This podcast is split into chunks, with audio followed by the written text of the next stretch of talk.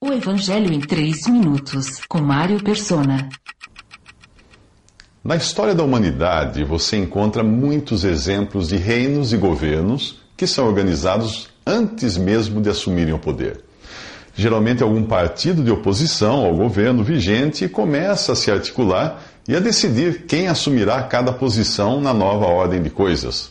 Às vezes, até mesmo uma nova Constituição é redigida para quando o novo governo assumir o controle. Algo semelhante ocorre com o reino de Deus. Ele já existe, mas não está no poder. É importante entender que reino de Deus não é sinônimo de céu ou de salvação eterna. O reino é a esfera de governo de um rei sobre seus súditos, sejam eles submissos ou não. Jesus veio ao mundo para reinar, porém foi rejeitado. Portanto, o reino de Deus já estava no mundo, funcionando nos bastidores, pois o rei tinha seguidores em campanha divulgando as suas propostas de governo e, e convidando as pessoas a se filiarem ao reino. Ao mesmo tempo, Jesus dava provas de que seu reino era real, ao revelar o seu poder e de como seria a vida na terra quando estivesse no trono. A cura da mulher encurvada era uma dessas provas.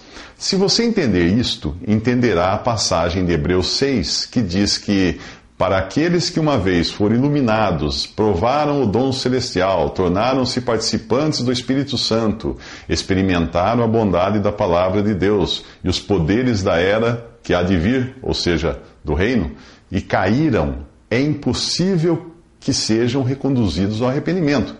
Isso está em Hebreus 6, de 4 a 6.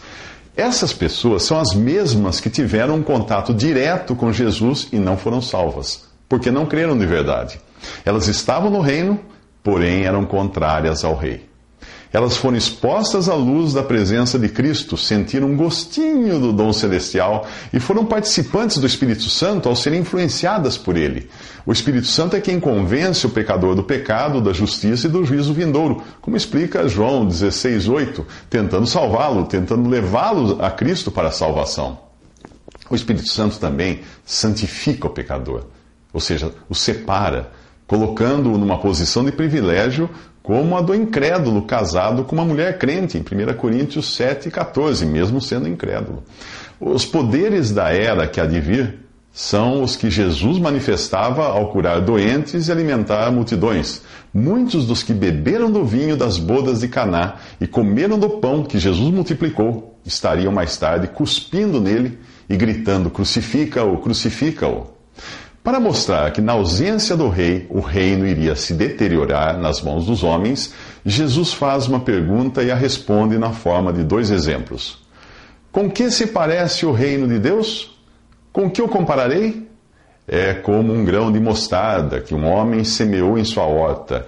Ele cresceu e se tornou uma árvore, e as aves do céu fizeram ninhos em seus ramos. É como fermento que uma mulher misturou com uma grande quantidade de farinha e toda a massa ficou eh, fermentada. Nos próximos três minutos você ficará surpreso ao descobrir como as religiões invertem o significado desses exemplos. Visite 3minutos.net. Dúvidas? Visite respondi.com.br.